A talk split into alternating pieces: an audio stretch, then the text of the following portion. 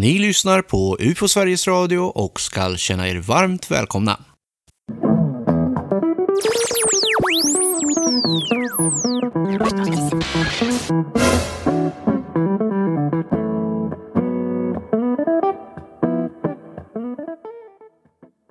Ni som har det inledande avsnittet om världens största ufo-arkiv i färskt minne vet att Anders Liljegren precis hade konkat hem mer än tusen ufo-böcker för en omkatalogisering och det nya utökade klassifikationssystemet som kom att kallas för UFO-code.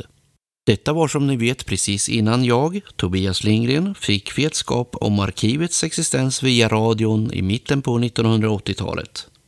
Men hur var det Anders? Jag tänker på det här med samlandet och inte enbart böcker då.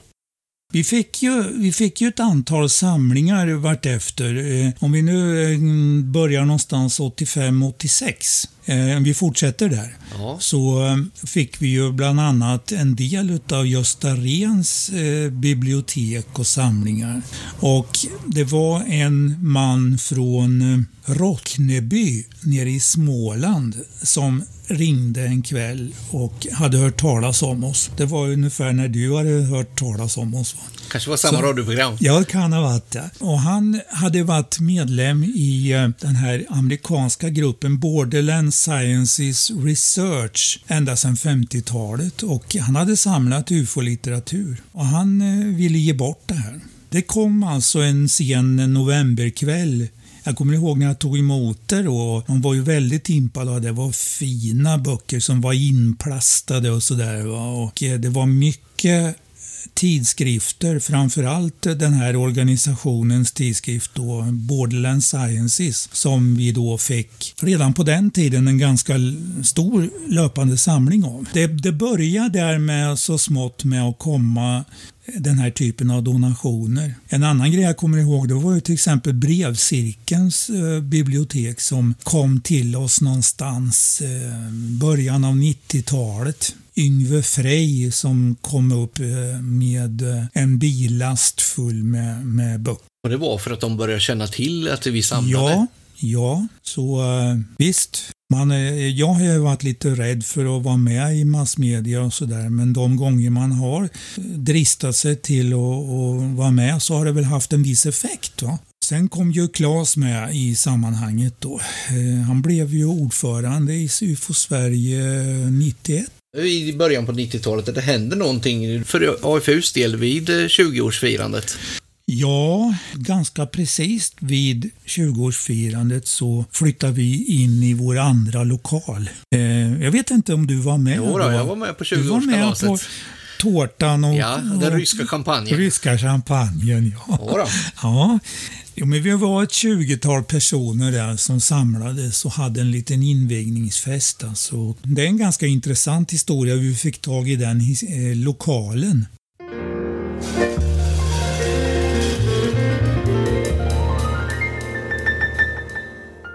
Eh, ända sedan jag började på hyresbostäder eh, så var ju jag, alltså ibland så fick man sådana här specialuppdrag. Man skulle till exempel ta reda på hyresutvecklingen för en viss lägenhet eh, ända sedan den byggdes på 50-talet. Då blev man hänvisad, nedskickad till arkivet som fanns på Djura, den här adressen då där, där vi finns nu. Och det var ju alltså en, ett enormt schabbigt ställe med mycket spindelnät. När jag såg det första gången var det ju 15 år gammalt eller något sånt där. Det var ju material ända från företagets bildande alltså.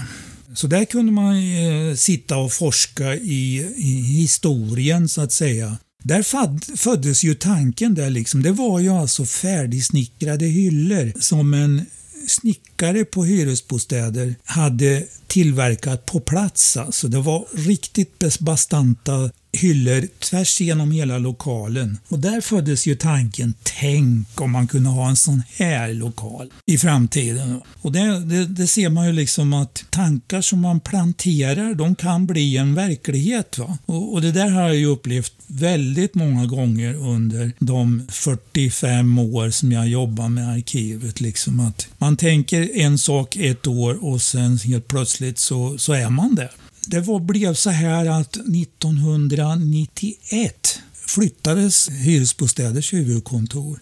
Vi köpte ett kontorshus nere i stan, mitt i city. Och där fanns ett jättefint arkiv, en, ett helt källarplan med såna här rullhyllor. Och där gick man ju där nere också och önskade, åh, det skulle man vilja ha. Såna där hyllor. Och det är också ett exempel på någonting som har blivit verklighet sen. Va? Men det kommer senare. Det här öppnar ju för att man kunde flytta flytta det här arkivet som fanns på Djura. Det ville man flytta i valda delar ned så att man hade det i källarvåningen på, på det här huset. Så jag var med och evakuerade här och jag var, eh, eftersom det fanns en drivkraft hos mig att gärna få tag i den här lokalen så var jag med och hjälpte till. Det var söndagsjobb och sådär. Vi tömde det här arkivet med färdigsnickrade hyllor i alla fall och det var ju enormt skitigt. Det hade stått i 20 år där med, det räcker inte med 20 år, det måste ha varit 30, 40, 35 kanske. Något Sen fastigheten byggdes? Ja, det var ju då, eh, det första var att göra rent detta. Och eftersom vi är en ideell förening så förutsattes det liksom att vi eh, skulle göra det här själva. Och eh, det var mycket tvättande och jag och min sambo framför allt höll på med det här på helgerna. Och sen målade vi upp hela lokalen. Och det är alltså 75 kvadratmeter ungefär, så det, är inte, det var ganska mycket jobb med det. De här hyllorna, de flesta utav hyllorna sparar vi i det inre rummet. Och de finns ju kvar fortfarande och används. Va? Så småningom så upptäckte jag att de där var, i och med att de var snickrade på plats och inte fästa i golvet, så var de lite flyttbara. Så jag har kunnat fösa dem med viss kraft mot ena väggen så att, för att förtäta lite grann. De här tjänar ju fortfarande sitt syfte, dessa gamla hyllor. Och 1993 eh, då så var vi klara med det här och eh, då hade vi den här inflyttningsfesten. I samband med 20-årsjubileet? Ja, och det här blev ju vårt nya högkvarter kan man säga. Där byggde vi, ja, så vi hade en tre, fyra arbetsplatser i den nya lokalen och sen hade vi det andra, den gamla lokalen hade vi kvar då som eh, mera som förråd och andrahandslokal. Eh, men i den, i den vevan började det expandera utifrån, det var inte bara lokaler utan det var arbetskraft och resurser också. Ja, som, som... ja, och där kom ju du in ett tag. Bland annat, ja. Bland annat, ja. Det var en förkortning som, man, som var ganska lika AFU som, som man fick in i huvudet. ALU. ALU, arbetslivsutveckling. Och det var ju då ett eh, arbetsmarknadsprojekt som man drev på 90-talet under ja, 5-6 år. Från 93 till 98 någonstans sådär. Och det gick ju ut på att eh, arbetslösa skulle kunna sysselsättas i eh, ideella föreningar och eh, ja, idrottsföreningar och sådär som eh, hjälpande händer så att säga. Och eh, det där nappade vi ju på direkt. Vi hade ju, var det väl 1993 som vi hade en artikel om det var 94, då började ju svenska pressen skriva om att arbetslösa ska jobba med UFO-forskning. Och den första som vi engagerade, han hette Peter och var professionell fotograf, eh, men arbetslös. Sen blev det ju då en lång räcka utav folk, varav du Tobias var Ja, jag var, var inne en... ett år där och gjorde ja, transkriberingar av ja, texter. Du, du satt hemma och gjorde ja, detta va? Ja, väldigt mycket. Det fick man göra. Det var ju flera som, som satt alltså. Vi hade folk som jobbade eh, lite kors och tvärs över landet med projekt. Vi hade till exempel en tjej som, som kopierade bandinspelningar och gjorde ett register över det här materialet. Vi eh, sökte bidrag hos Riksarkivet till det här för att kunna köpa eh, ljudbandsmaterial. Va? Det var första gången vi fick något mm, bidrag överhuvudtaget. Det, var... det måste ju varit oerhört värdefullt. Det måste ju ha kunnat fått en utvecklingspotential som vi inte kunnat drömma om tidigare. Ja, ja. 6 500 fick vi det. och sen så mm, sen har vi ju fått eh, något mera bidrag sen, men vi har ju inte lyckats sådär och hitta några stora återkommande bidragsgivare, utan det är ju mera specifika projekt det handlat om.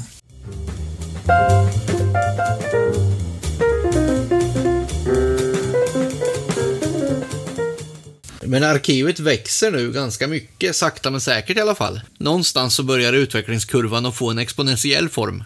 Ja, och det var ju, om man nu eh, skruvar det kanske 8-10 år framåt, 2000-talet, då fick Claes Svan fart på det här med eh, förvärv utav samlingar och framförallt så började han åka till England och eh, konfrontera eh, engelska ufologer och fortianer och paranormala forskare och författare med vår tanke att bygga upp ett arkiv på det sättet, i den vevan, så blev, börjar bli ett internationellt arkiv.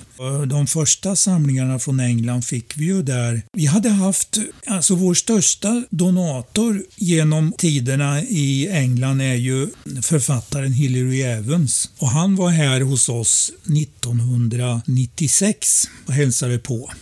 Det var något av en milstolpe när det, det kom? Det var, kan man säga, en milstolpe, ja. Han sov hemma hos mig en natt, frotterade sig med våra hundar och var allmänt jättetrevlig. Och, och eh, sen åkte han ut i världen och pratade väl om AFU och, och, han hade varit och tittat på vårt bibliotek och sett hur vi hade organiserat det med UFO-code, alltså vår, klass, vårt klassifikationssystem. Någonstans där så föddes då en tanke hos honom att vad ska hända när jag går bort någon gång? Från 96 eh, så hade vi eh, halva foten inne där kan man säga. Och det ja. blev verklighet? Ni fanns med ja. i hans testamente sen? Ja, jag vet inte om det vi någonsin har nämnts i hans testamente för att Claes var ju där varje år och 2011 gick ju Hillary bort. Och eh, det året så hämtade ju vi det sista materialet så att det hade ju fortgått under en fyra, fem år före med årliga sändningar utav pallavis med material, alltså böcker och tidskrifter. Och han släppte lite vartefter sådär som han tyckte att han kunde avvara. Va? Eh, och han hade ju varit en storsamlare alltså utav litteratur på det paranormala området. Så att där kom vi ju också halka in på det som blev P-avdelningen i biblioteket, parapsykologi och par, allmänt paranormal litteratur, okultism och spiritism och esoterik, teosofi eh, och sånt. Va? Ja, det svämmade väldigt över ifrån själva bara ufologin som det var. Ja, ja och eh, Hillary var ju lite drivande bakom den här idén som eh, sen så småningom blev vårt namnbyte. Internationaliseringen, var den nu som den var mest expansiv? Ja, eh, det var ju till att börja med väldigt mycket i England. Eh, sen var vi ju och vi var till exempel i Frankrike och jobbade tillsammans med eh, den franska organisationen för det finns en fransk grupp som eh, jobbar med att samla in eh, UFO-arkiv, alltså arkiv från eh, engagerade och författare och sådär. De jobbar på ett lite annorlunda sätt än vi gör. De eh, åker till och, de eh, har överenskommelser med forskare och, sådär och att materialet ska testamenteras till dem. Men de åker dit och hämtar det, gör i ordning det och sen så deponerar de det på det franska nationalarkivets eh, olika depåer runt landet. Va? Så att deras samlingar, de är säkert jättestora men de är spridda skurar på en fem, minst fem, sex ställen runt hela Frankrike Frankrike.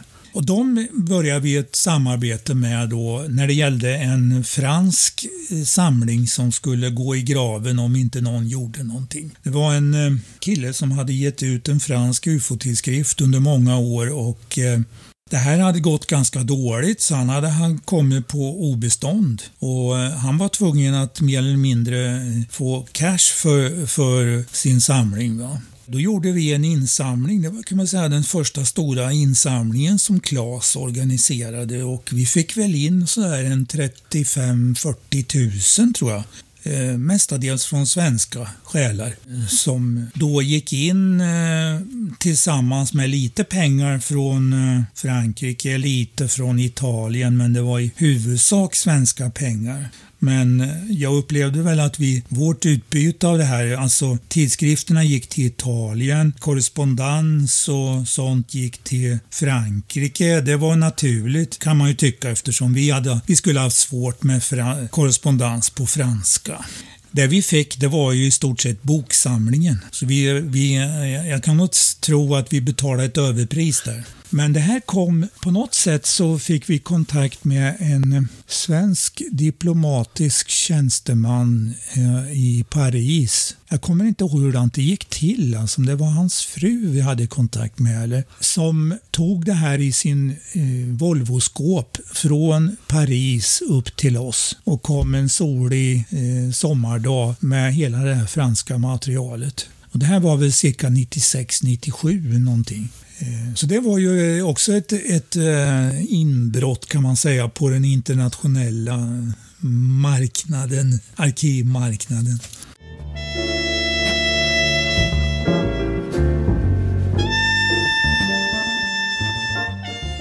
För allmänheten är kanske AFU inte så jättekänt, men bland forskare och akademiker och inte minst ufologerna ute i den stora världen, utanför Norrköping och Sverige menar jag, Ja, vi är ju naturligtvis inte, om, om du pratar om förkortningen AFU så, finns den, så används den för hundra olika saker. Ja, jag tänker, det, jag det tänker mer arkivet som sådant. Ja, Eh, men eh, alltså i i de inre kretsarna bland ufo-intresserade som jobbat seriöst med det här genom åren så är vi ju väldigt välkända och eh, numera så kan man väl säga att vi betraktas lite grann som drivande i det här. Och eh, eh, det gör ju att vi har kunnat på olika vägar få samlingar från till exempel Missouri, Kalifornien, Nya Zeeland, sådana platser. Då. Det är nu du ska namedroppa de här jättekända ufologerna som vi samarbetar med. Okej. Okay. Eh, det, är ju, det är så att de namn som figurerar på internet, det är kanske inte är de som, som vi samarbetar med. Eh, det kan ju vara så att vi kanske inte bedömer Stephen Greer eller eh, den typen av folk som särskilt seriösa. Va?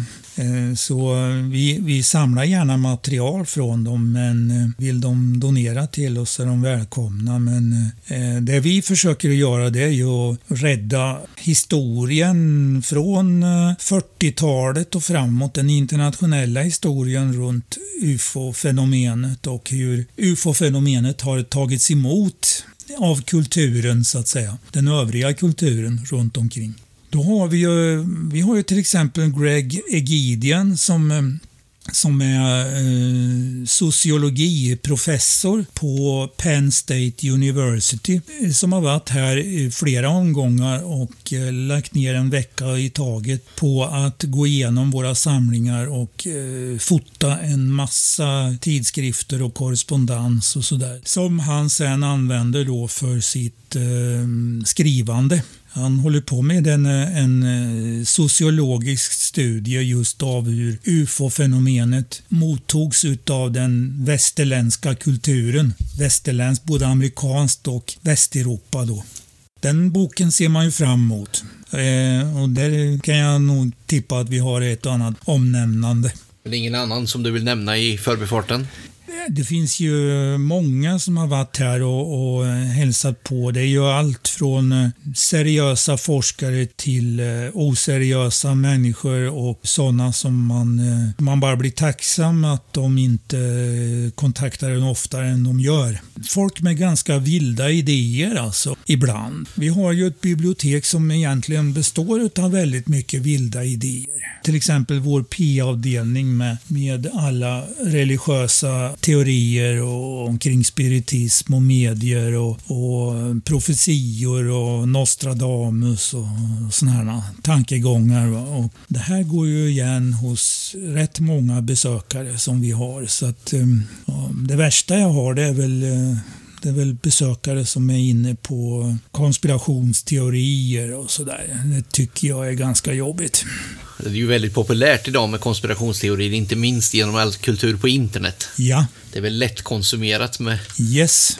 konspirationsteorier. Och, och där får jag ju säga att jag står mig ganska slätt. Jag, jag försöker ju medvetet att inte följa med i det här nästan, för att det är nästan omöjlighet till att börja med. Jag, jag föredrar ju att sitta och läsa gamla brev från 50 och 60-talet och gamla tidskrifter, för de ger mig någonting.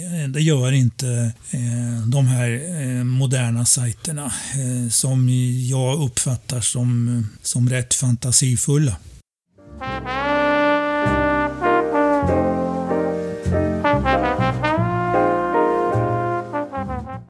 Den 22 juli 2011 är ett datum som många minns med fasa. Vi, och särskilt du Anders, gör det säkert av en annan anledning. Vad är det som mm. händer då? Ja, då hade vi fått eh, Eh, de sista delarna utav Hillary Evans samling. Jag ser en bild framför mig när vi lastar ur det här på vintern. Vi är ett ganska hyggligt stort gäng med fas 3-anställda då och några volontärer. Vi jobbar en vinterdag med att lasta ner det här. kom en hel lastbil från England då med Hillarys material. Och det här skulle vi bygga upp i en ny lokal. Det var väl kanske då, 2011, så var det kanske vår eh, åttonde eller nionde lokalen och sånt där. Och eh, där hade vi beställt hyllor och, och, skulle göra ordning på den här samlingen. Och vi hade byggt bokhyllor där och jag hade veckan före den 22 juli så hade jag plockat ner eh, böcker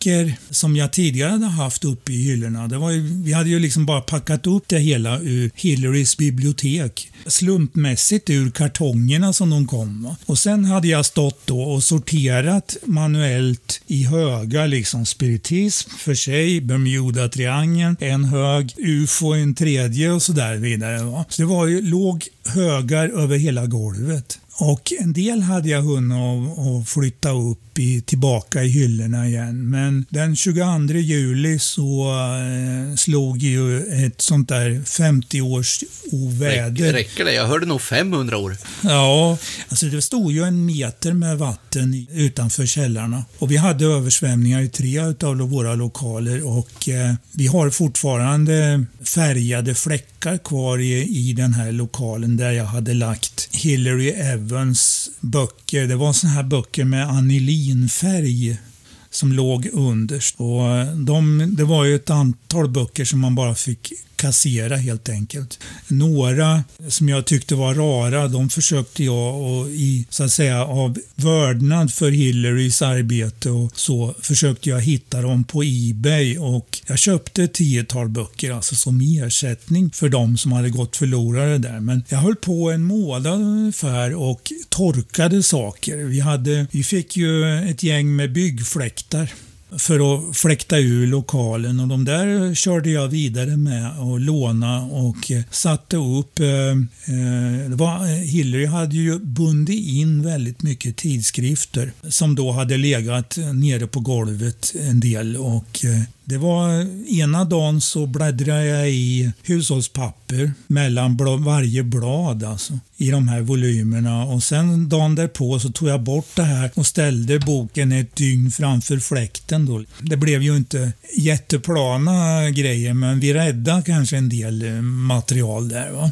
Ja, det här var en, en mardröm den där dagen för att eh, samma dag så fyllde min eh, syster 70 år. Jag skulle ut och gratulera henne på förmiddagen där. Va? Klockan fyra på natten så ringer en hyresgäst i huset som jag hade pratat med under veckorna före, som då var eh, väldigt intresserad av det vi höll på med. Och hon insåg ju, hade insåg att nu höll någonting på att förstöras där nere. Så hon ringde mig, spårade mig alltså klockan fyra på natten med hjälp av internet. Så jag väcktes och åkte ner till arkivet och såg eh, helvetet mer eller mindre. Va? Det var ju ler på golvet. Eh, vi hade ju en himla tur alltså och det, det, det, har vi ju haft genomgående många gånger. Alltså. Vi hade alltså i, som grannar i i, det här, i den lokalen, lokalen intill, så hade vi en eh, tropisk förening som samlade på ormar och ödlor och sånt där. Va? Så det var ju levande djur i den här källaren. Va? Hon hade ju ringt då till brandkåren och sagt att det står en, en meter vatten utanför. Ni måste komma hit och länspumpa. Alltså brandkåren fick ju 2, 3, 400 larm den natten alltså. Inom en timme. Va? Så att de fick ju prioritera. Hade inte de där djuren funnits där, då hade ju vår lokal inte blivit prioriterad. Så när jag kom ner, då var det ju bara kvar kanske en eller två centimeter vatten på golvet. Och sen var det Anders Bering Breiviks historia då samma dag. Så eh, alltså på kvällen där, jag var precis psykiskt slut alltså. Du fick ju inte tag i någon annan heller eftersom många hade stängt av sina telefoner Nej. på grund av Nej, åskovädret. Ja, visst. Jag försökte att leta fram Håkan då. Han hörde ju mitt, mitt nödrop så småningom, så han kom ju och, och hjälpte till där. Men ja, det var rörigt som attan alltså. Men om jag säger att då att inget ont som har något gott med sig. Det skapar ju en jävla massa arbete det här, men det blev ju också så att vi fick flytta den här samlingen till en ytterligare en lokal som vi fick tag i. Och det blev ju mycket bättre där. Allt liksom, på något vis så läggs verkligheten ut som ett pussel. Eh, och man påverkar inte alla bitar alltid. Va? Det är spännande.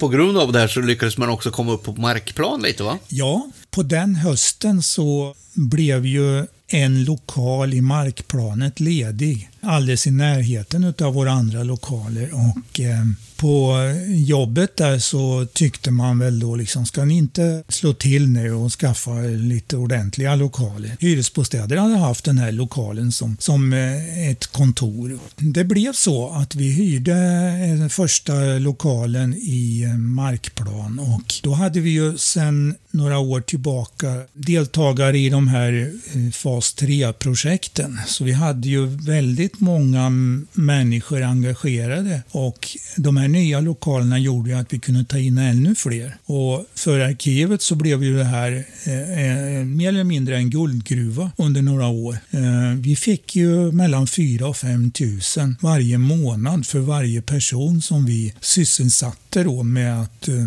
knappa i databaser eller eh, klippa och klistra sätta upp eh, klipp på papper och ordna upp saker. Vi tjänar ju under de här åren miljoner. Vi fick väldigt mycket gjort också. Ja, det fick vi ju. Eh, vi fick väldigt mycket gjort, speciellt med digitalisering började vi ju då. Vi, fick, eh, vi köpte ju in fem skannrar, A3-skannrar, nästan på ett bräde alltså. Och eh, med datorer och sådär. Och det här kunde vi ju bara göra med hjälp av de bidrag vi fick från Arbetsförmedlingen.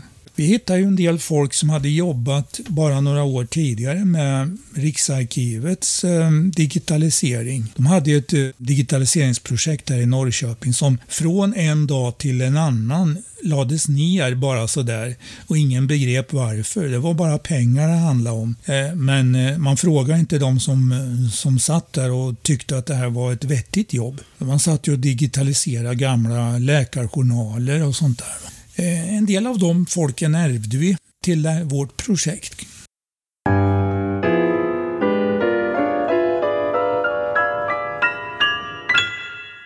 Hur har du hållit eget, ditt eget ufo-intresse vid liv under åren? Driften av världens största ufo-arkiv kan väl knappast ha täckt själva ufo-intresset? Eh, alltså jag, jag har ju ett, eh, ett ganska flytande intresse. Jag försöker att hålla mig lite ajour med saker och ting men inte fördjupa mig allt för mycket. Och I och med att också ämnesområdet har växt.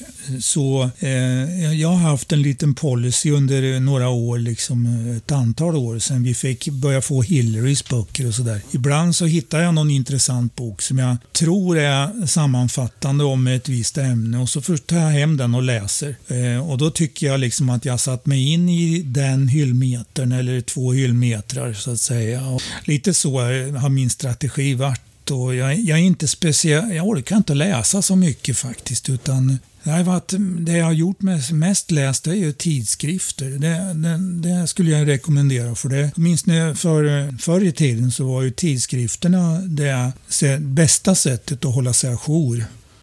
För där hittar man också bokrecensioner. Man behöver inte läsa böckerna utan man kunde liksom få en uppfattning om vad var bra och inte. Va? Och, och, och vad skrev man om och så. Va? Och om man hittar något guldkorn så högg man där? Ja, jo visst. Så eh, några guldkorn har man ju huggit in på och sådär, men, men inte allt för många. Så det är inget specifikt ämne inom ufologin som intresserar dig lite mer? Har det förändrats över tid också, kanske? Eh, det har ju förändrats. Ja, det jag har försökt, eh, gjort ett, en ansats till, det är ju historiska rapporter och eh, där gjorde jag till exempel en bibliografi över historiska ufo-rapporter. Det var någon gång på 80-talet det blev 25 sidor med tätskrivet. Bara en rad om varje fall som beskrevs in i litteraturen var från perioden 47 och bakåt då, 1947 och bort till eh, medeltiden. Du förstår kanske att jag försöker fånga in dig för framtida poddar här. Okej, okay. ja, ja. du har inget emot det hoppas jag? Eh, nej. nej. men det här, är faktiskt, det här är en idé som jag eh, faktiskt funderingar på att återuppta den här samlandet utav historiska referenser, för det tycker jag är väldigt intressant. Det finns ju en del som Chris Åbeck och Jacques Vallée som har gjort en, en bok om, eh, som heter Wonders in the Sky, som, där man har gått igenom gamla tid, tidningslägg. Alltså, mycket finns ju numera mera mikrofilm, eh, digitaliserat heter det. Mikrofilm, det var, det var på min tid. på 80 och 90-tal. Eh, men numera så är det ju, finns det ju tillgängligt på nätet ganska mycket. Så man kan eh, bara söka på fenomen och hitta en massa artiklar. Sånt skulle jag vilja jobba med. Det skulle vara kul. Sen har jag en massa andra hobbys också som, som tar tid. Så.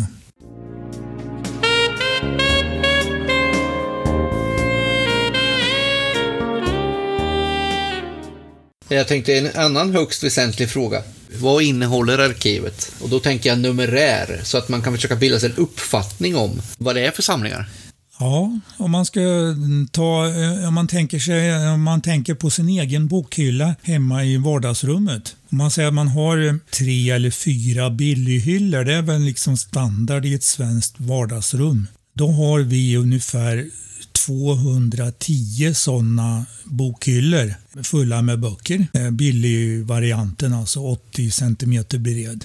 Så det är, ju, det, är, det är ju en bas i vår samling, själva biblioteket. I verkligheten så är det här biblioteket utspritt på fyra lokaler numera. Så att vi har olika ämnen i olika lokaler. Totalt sett så har vi cirka två och en halv hyllkilometer kapacitet. Eh, om man räknar in både böcker och arkivhyllor rent allmänt som vi har.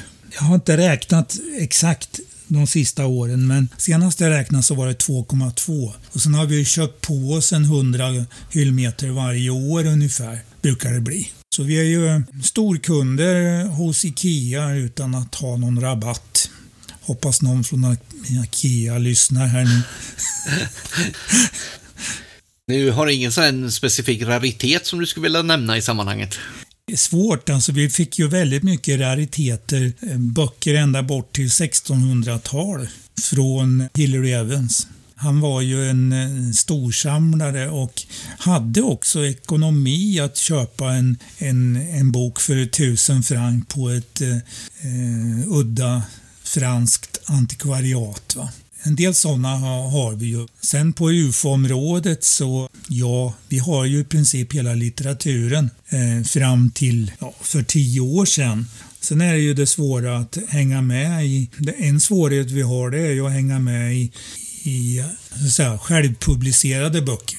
Man kan ju numera med hjälp av datorer bara skicka in ett, ett manus och få vad som helst upptryckt med tryckfel och stavfel och, och, och hur illa ja, som helst. Korrektur är dyrt. Ja, eh, så eh, det finns ju en uppsjö av sådana böcker alltså. Så där, där det fanns seriös utgivning för 20-30 år sedan. Det finns ju nu en halvseriös eller nästan oseriös utgivning. Folk som, som gärna skriver av varandra eller som berättar sin historia. Och sånt är ju också intressant för oss att samla. Så att Eh, om vi fortsätter med tidskrifter så har vi ju en säkert världens största eh, samling på det här området. Det är ungefär 80 000 tidskriftsnummer enligt senaste räkningen som jag har gjort för något år sedan. Och eh, det som vi har jobbat med speciellt nu de senaste åren det är ju att digitalisera tidskrifter. Och det är ju ett projekt som har väckt väldigt stor uppmärksamhet internationellt och eh, som ger oss väldigt mycket cred. Eh, vi har ju en man som heter Leif Åstrand som eh, har jobbat hos oss sedan 2010 på olika sätt ett tag var han inte hos oss något halvår och då saknar vi honom väldigt mycket. Han har ju då jobbat med att digitalisera en ganska stor del utav världslitteraturen vad gäller tidskrifter, på, speciellt på UFO-området. Jag har samlat det här materialet för att ha det. Det är ju så här, va? Vi, har haft, vi har en man som sitter i London som är expert på internationell copyright och dessutom ufolog och intresserad av att så mycket som möjligt digitaliseras. Och eh, han skriver runt och ber om tillstånd från alla möjliga utgivare och redaktörer eh, av obskyra nyhetsbrev från 50-talet och 60-talet och sådär. Och eh, sen så skickar han det här till oss med önskemål om att Leif ska digitalisera. Han ser att det här finns i vår databas, ett antal nummer. Och sen så får vi hjälp internationellt också att fylla på med nummer som som, som vi inte har men som andra har. Och det här har blivit en, en väldigt rik källa som finns bak, bakom vår hemsida kan man säga. Totalt så finns där ungefär 22 000 tidskriftsnummer nu. Så att om man ser då, vi har 80 000 på papper och vi har 22 000 eh, som är digitaliserade. Så vi har kommit väldigt långt faktiskt. Syftet är alltså att man ska kunna forska i det här materialet på distans? Ja, precis. Tyvärr är det ju så här att vi sitter ju lite grann och sågar av den gren som vi sitter på också. Va? Nu kommer det väl kanske aldrig att bli så för att det kommer att alltid finnas tidskrifter som vi inte får digitalisera, som vi inte får lägga ut. Vi gör en del digitaliseringar bara därför att till exempel amerikanska Fate Magazine får vi så ofta frågor på så att det är eh, folk runt om i landet, i världen, vill, eh, vill ha enskilda artiklar och sådär. Och eh, då är det lönsamt för oss att ha hela materialet digitaliserat, vilket vi har nu. Det som man skulle kunna säga för privat bruk. Ja, kan man säga. Vi, och vi släpper det liksom då i portioner till det vi bedömer är seriösa forskare. Eh, på samma sätt som de skulle kunna sitta hemma och digitalisera grejer de köper på Ebay. Så så why not? Vi, släpper, vi är väldigt försiktiga med att släppa 500 tidskrifter åt gången. Då är de snart ute på internet. Ja.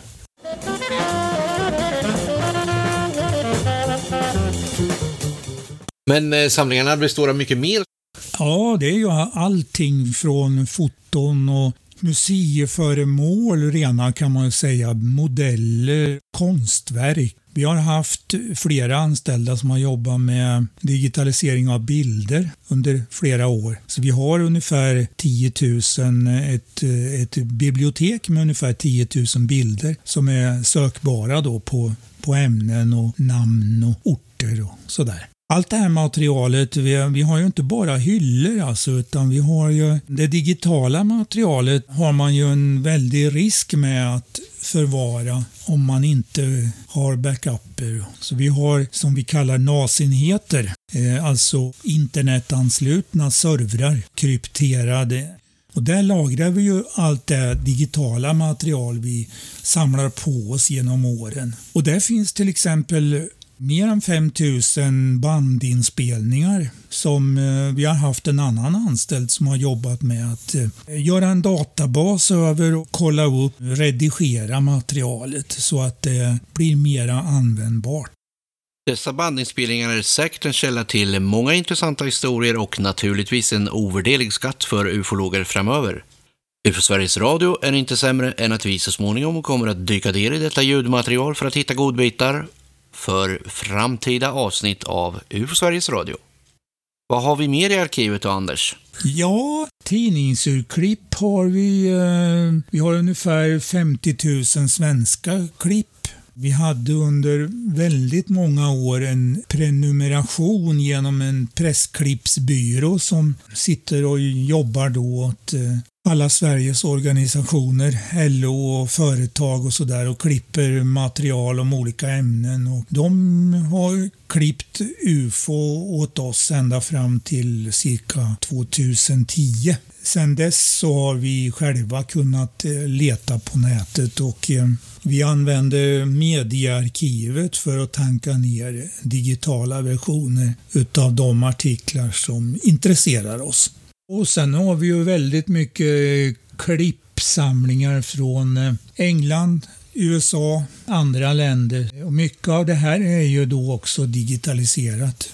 Bland det vi har digitaliserat så är ju då bland, eh, bland annat eh, Fortune Times eh, redaktionella arkiv. Fortune Times är en eh, engelsk tidskrift som har, de är årsbarn med oss startade 1973. Det var mycket gott som kom igång den, det året. De har samlat eh, och givit ut tidskrifter ända sedan dess. Nu existerar den som en månadstidskrift som man kan prenumerera på och det redaktionella materialet till, till eh, den här tidskriften har vi eh, mer eller mindre monopol på att digitalisera. Så det kommer sändningar till oss ganska regelbundet och eh, det är ju folk runt hela världen som skickar in klipp om udda händelser, vad som helst. Folk som går på vatten eller...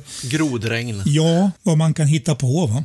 Ja, följdfrågan kommer ju här nu då. Hur står sig arkivet gentemot andra liknande institutioner? Jag tänker universitetsbibliotek och andra sådana inrättningar. Vi säger ju ofta, och inte minst gärna, att AFU är världens största. Men Anders, du får vänta med svaret för jag tycker att det passar alldeles utmärkt nu att vi tar denna fråga som en cliffhanger så får vi med oss lyssnarna även till nästa avsnitt om Archive for the Unexplained.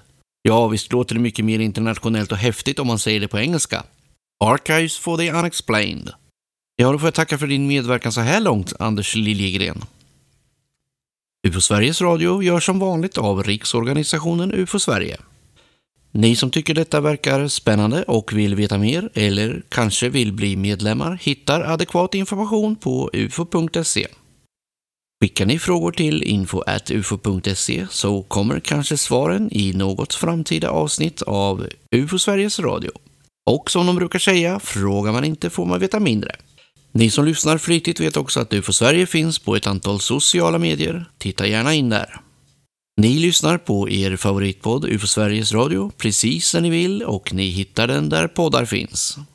Jag, Tobias Lindgren, tackar för att just du lyssnat och säger på återhörande.